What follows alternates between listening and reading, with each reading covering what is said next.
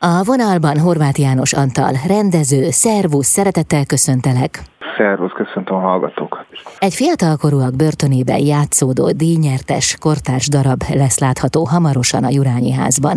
A címe az, hogy Kutyabaj. Ezt a darabot te fordítottad le. Ebből az következik, hogy te találtad, gondolom én. Mi volt az, ami felkeltette az érdeklődésed? Igen, ezt én találtam. Akkor, amikor az első gyerekem született, a kisfiam, és akkor azáltal, hogy reggelente ilyen 5 óra körül felkelt, és az édesanyja még visszaaludt, én meg addig ott vele sétáltam, meg különböző dolgokat csináltam, aztán egy idő után ő is elaludt a mellkasavon, és így képződött minden nap egy ilyen másfél óra időm, amikor tudtam olvasni. És akkor kb. Ez alatt a másfél-két óra alatt ugye el lehet olvasni egy drámát, akkor szerintem ez alatt az időszak alatt egy olyan 120 darabot elolvastam, és ez egy olyan darab volt, amit korábban ajánlott nekem egy másik angol szerző, hogy olvassam el ezt a barátjának a darabját, ami fiatalkorúak börtönében játszódik, és olyan srácokról szól, akik vagy már apák, vagy apák lesznek, mire kikerülnek. És egy nő jár hozzá ők, és ilyen apasági órákat tart nekik, hogy hogyan kell beperankázni egy gyereket, hogyan kell etetni egy gyereket, hogyan kell fürdetni egy gyereket. És akkor eléggé meghatott egyrészt az én saját fiamnak a közelsége, vagy annak a természetessége, másrészt az, hogy ez egy milyen nehéz pillanat minden férfi számára is, de minden nő számára is, amikor hirtelen nem csak a saját cselekedeteiért kell felelősséget vállalni, hanem egy tiszta, teljesen ártatlan másik emberi lényért is.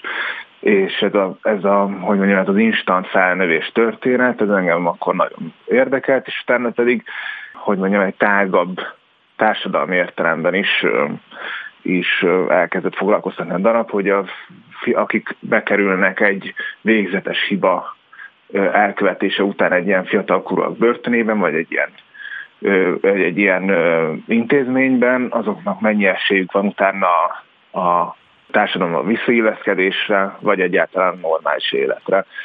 És igen, tehát így ezek a témák mind nagyon elkezdtek foglalkoztatni, és utána nem nagyon tudtam letenni ezt a könyvet, vagy ezt a drámát, és akkor nekivágtam a fordításnak, és bedobtam a szombathelyi igazgatóságnak, hogy mi lenne, hogyha ezt megcsinálnánk. Azért milyen jó inspirációs forrásról szolgálsz, ha a gyerekkorán kell, nem? Te most bebizonyítottad. Igen, ez abszolút így van. Olyan időket tudnak belerakni az ember életében, hogy amikről nem is tudod, hogy működik akkor az agya. A darab írója Samuel Bailey, aki 2019-ben elnyerte a legígéretesebb pályakezdő drámaírók díját. Számodra mit jelentett az ő alkotása? Hiszen ez a 4. angol kortárs szerző műve, amelyet lefordítottál, és amelyet bemutattál Magyarországon.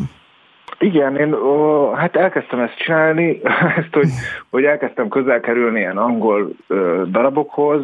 Elég sokat jártam ki, most már a gyerekeim születés óta ez egy picit nehezebb dolog, de viszonylag sokat jártam ki annó Angliába színházat nézni, és akkor minél többet csinálja az ember, vagy minél inkább elkezd személyes kapcsolatot felvenni a kinti drámaírókkal, annál személyesebb lesz a kapcsolat, és már így egymást ajánlgatják ők nekem, vagy én mindig megkérdezem, hogy tőlük, amikor megcsinálom, most egyébként sem majd még egy őszbemutatót, hogy mit ajánlanának, vagy mi az, amit tudják, hogy mi érdekel, tudják, hogy miket csináltam eddig, és hogy mi az, ami engem izgatna. És akkor ezt is például Joe White nevű kiváló angol szerzőtől, akinek a Tisza Virág című darabját rendeztem korábban, ő ajánlotta a Szemet, és akkor ez ilyenkor szuper, mert akkor már a Joe mesél rólam a Szemnek, és akkor én fel tudtam venni vele a kapcsolatot, és rögtön kb. 2 nap múlva már zoomoltunk, és beszéltünk arról,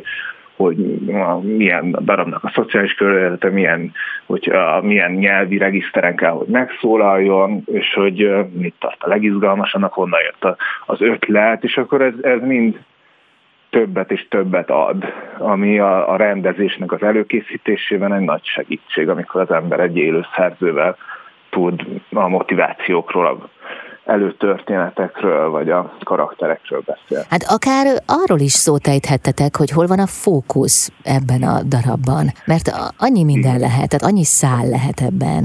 Hát igen, ott van ez az apaság, vagy ez a felnővés történet, aha, mert ugye itt a gyerekekről van szó igazából, akik 18 évesen, 17 évesen bekerülnek egy ilyen intézménybe, és azzal a tudattal, hogy van egy gyerekük, vagy lesz egy gyerekük, ami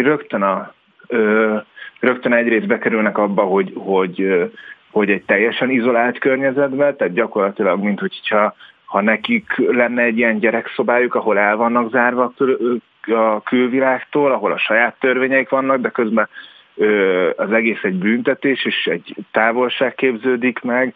Tehát az a kapcsolat, ami mondjuk nekem létrejött a gyerekemmel, akit nap mint látok, és fizikai kapcsolata van vele, ezeknek az embereknek nem jöhet létre. Uh-huh. És akkor ugyanakkor meg is, hogy egymással ők egymást tudják befolyásolni ebben a környezetben. Tehát, hogy ott rögtön kiépül egy hierarchikus rendszer, amiben az emberek kegyetlenek is tudnak lenni egymással. Uh-huh. És akkor miközben csináltuk a darabot, én sokat beszélgettem egy korábban a Fóti Gyermek Otthonban dolgozó nevelővel, aki elég sokat segített nekem abban, hogy hogyan is tudnánk ezt hitelesen ábrázolni, hogy valójában három ember között, tehát a három fiú szereplő között az első pillanattól kezdve, hogy alakul ki egy ilyen hatalmi aláfelé rendeltség, és ez cselekedetekben, kegyetlenkedésekben, vagy akár barátkozásokban hogyan tud megnyilvánulni. Ez szükségszerű egyébként, ez az alá fölé rendelt viszony? Hát egy ilyen környezetben igen. Uh-huh. Mivel itt annyira ki vannak szolgáltatva ezek a gyerekek, hogy kizárólag a túlélésre mennek. Uh-huh. És a túlélés érdekében folyamatosan a másiknak a személyes terét feszegetik, vagy a komfortzónáját feszegetik. Tehát ahhoz, hogy ő előrébb jusson, és akkor onnantól már nagyon... Pont ezért szerintem érdekes nagyon, mert egy olyan környezetben, ahol kizárólag az van, hogy én éljem túl ezt a napot, vagy ezt az egy évet, vagy ezt a 10 évet, és úgy, hogy a legkevesebb sérülést engedjen be magamnak, úgy kell közben, úgy jön be a képbe egy másik ember, aki iránt meg, ha akarja, hanem az ember nagyon gyorsan nagy szeretet ébred a gyereke iránt. Tehát azt az ember nem nagyon tudja kontrollálni, az rögtön megképződik. Uh-huh. Kik az alkotótársait, kik a szereplők? A három színész, László Gáspár, Hajdu Peti és Kutnár Bálint, a három fiú, és van egy hölgy szereplő, aki ezeket az órákat tartja nekik, őt pedig Csonka Szilvi játsza, és ők mind a Szilvi és a Peti, ők a Szombathelyi Színháznak a tagjai, a Gazi és a Bálint, ők csatlakoztak hozzá, mint egyetemi hallgatók, de most már azt hiszem ők is túl vannak a diplomázáson, de lehet, hogy ebben tévedek minden esetre. Na, valahol a határán vannak, vagy innen. Valahol a határán van, igen, tehát hogy elhiszem róluk, hogy bekerülhetnek egy ilyen helyre, meg eléggé dolgoztunk rajta, hogy ez ilyet legyen rajtunk. Uh-huh. De nagyon jó közösségi munka volt, tehát tényleg az, hogy egyrészt én nagyon szeretem a vidéki próbafolyamatokba is, mert ugye ez egy koprodukció a Jurányi és a Szombathelyi Színház között, de végig... A Veres Sándor Színház. Igen, a Weöres Sándor Színházban, és én azért szeretem ezeket a próbafolyamatokat, mert tényleg az van, hogy szinte az összes színésznek, vagy a lemenő színészeknek, vagy a leutazó színészeknek Pesten vannak a szociális kapcsolatai, meg nekem is itt van a családom, meg minden, de amikor oda lemegyünk, akkor tényleg csak a munkára tudunk koncentrálni, és akkor persze mindenki ingázik, meg amikor hétvége van, akkor mindenki hazajön, de akkor tényleg van a 7-ből 4 és fél nap, amikor csak és kizárólag a munkára koncentrálunk, ez egy kicsit olyan, mintha minden héten lenne egy ilyen pici tábor, és ezáltal tényleg annak nagyon örültem, hogy ez a három fiú, akik gyakorlatilag végig együtt a színpadon vannak, ők közöttük a próba folyamat során tényleg kialakult egy ilyen csapatdinamika, vagy egy ilyen nagyon jó hangulatú, ilyen egymásnak a húzása, meg viccelődése, de közben volt az egésznek egy nagyon nagy szeretett közössége, szóval ez egy nagyon jó próbafolyamat volt.